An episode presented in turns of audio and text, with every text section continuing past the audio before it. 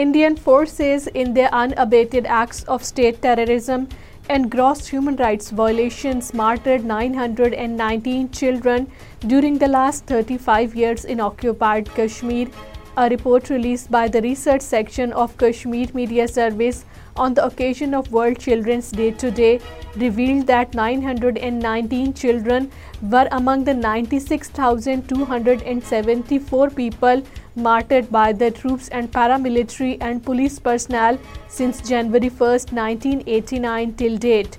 The report said that the killing of civilians by the forces rendered one lakh seven thousand nine hundred thirty-four children orphaned in the occupied territory.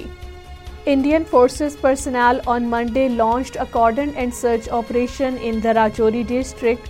According to Kashmir Media Service, the operation was launched in Saloki Forest area of the district. Indian military officials claimed that the joint operation was conducted on the information about presence of mujahideen in the area. As the World Children's Day is being observed all over the world today, the children in occupied Kashmir continue to remain the biggest victim of the Indian atrocities, said jailed Hurriyat leaders.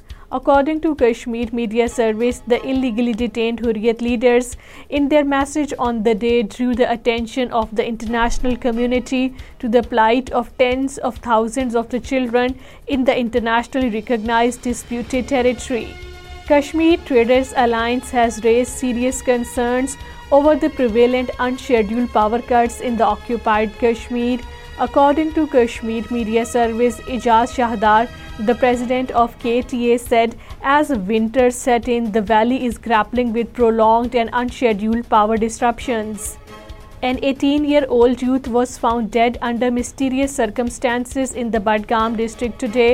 According to Kashmir Media Service, the youth identified as Sameer Ahmed Rathar was lying outside his house with the injuries on his head and ear.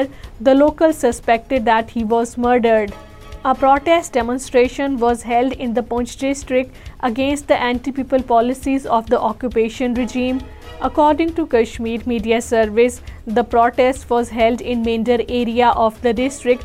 The protesters said that the village has no water supply for the last one month. People's Democratic Party President Mehbooba Mufti has said cricket should be played in a sporting spirit and not treated as if it was a war. According to Kashmir Media Service, when asked about her views on the defeat of India in the Cricket World Cup at Ahmedabad on Sunday, she said the then Indian Prime Minister Atal Bihari Vajpayee and the Pakistan President Pervez Musharraf attended the India-Pakistan cricket matches in each other's countries.